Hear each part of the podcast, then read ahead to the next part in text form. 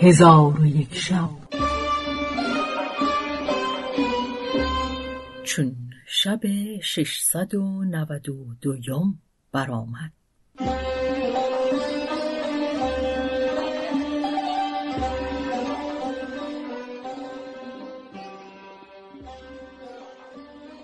گفت ای ملک جوانبخت چون خادم اعرابی را جواز داد اعرابی در مجلس معاویه حاضر آمد و او را سلام داد معاویه به او گفت از کدام قبیله ای؟ گفت از بنی تمیمم گفت در این وقت از بحر چه آمده ای؟ جواب داد به شکایت آمده ام و پناه به تو آورده ام. گفت شکایت تو از کیست؟ گفت از مربان ابن حکم است پس از آن این ابیات برخواند خدا ترس را بر رعیت گمار که معمار ملک است پرهیزگار. ریاست به دست کسانی خطاست که از دستشان دستها بر خداست. سر گرگ باید هم اول برید نه چون گوسفندان مردم دری معاویه چون ابیات او بشنید و دید که از دهان او آتش همی ریزد به او گفت یا اخل عرب قضیه خود فرو خان و مرا از قصد خود آگاه کن. اعرابی گفت ایوه الخلیفه مرا زنی بود که او را دوست می داشتم و او روشنی چشم من بود. اشتران چند داشتم که به آنها معیشت همی گذاردم سالی به ما رسید که اشتران من هلاک شدند و من بیچیز ماندم. چون مال من برفت و حالتم دگرگون گشت زلیل و خار شدم و به کسانی که به زیارت من رغبت داشتند گران گشتم. چون پدر زن من بدحالی من بدانست آن زن از من بگرفت و مرا بران من نزد عامل تو مروان حکم آمدم و از او امید یاری داشتم. چون پدرزن مرا حاضر آورد شکایت من به او گفت. آن مرد گفت من هرگز او را نمی شناسم گفتم خدا امیر را در امان خود تندرست نگاه دارد.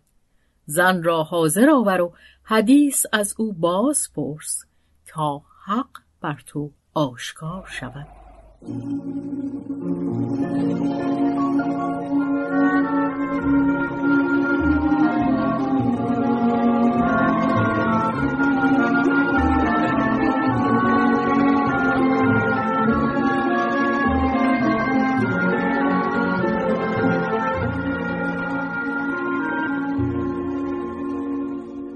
آنگاه زن را حاضر آورد و چون زن در پیشگاه او جای گرفت حسن آن زن او را پسند افتاد. او نیز با من خسم شد و به من خشم آورده به سوی زندانم بفرستاد. پس از آن با پدر آن زن گفت که آیا دختر به من تزویج می کنی که من هزار دینار زر و ده هزار درم نقره به تو دهم و دختر را از این اعرابی خلاص کنم.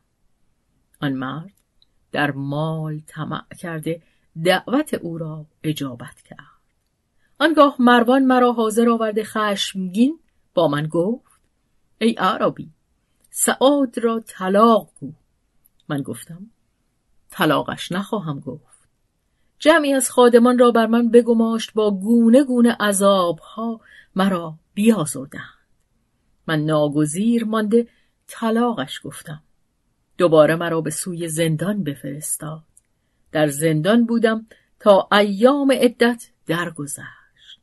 آنگاه زن تزویج کرده مرا از زندان رها کرد و من به امید تو برآمدم و پناه به تو آوردم. پس این ابیات برخوان. گر نیابم ز نزد تو من داد در سحر نزد حق کنم فریاد. آخر از هش یاد باید کرد. شاه را عدل و داد باید کرد. گر تو انصاف من نخواهی داد روزی از ملک خود نباشی شاد پس از آن عربی مسترب شد و دندانها به یکدیگر سود و بی خود بیافتاد و مانند مار زخم خورده در هم پیچید. معاویه چون ابیات بشنید و آن حالت بدید گفت پسر حکم از حدود دین تجاوز نموده و به زنان مسلمان جرأت کرده. چون قصه به دینجا رسید بامداد شد و شهرزاد لب از داستان فرو بست.